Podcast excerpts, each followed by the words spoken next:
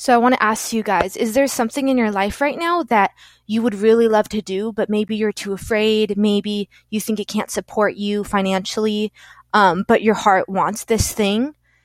Uh, let me know. I'm curious to know, like maybe you want to write a book, maybe you want to travel more, like what is your heart telling you? And I want to tell you guys right now that you should follow that and step out of the fear because fear only exists in our mind and um, you are worthy of everything that you desire. Thank you guys.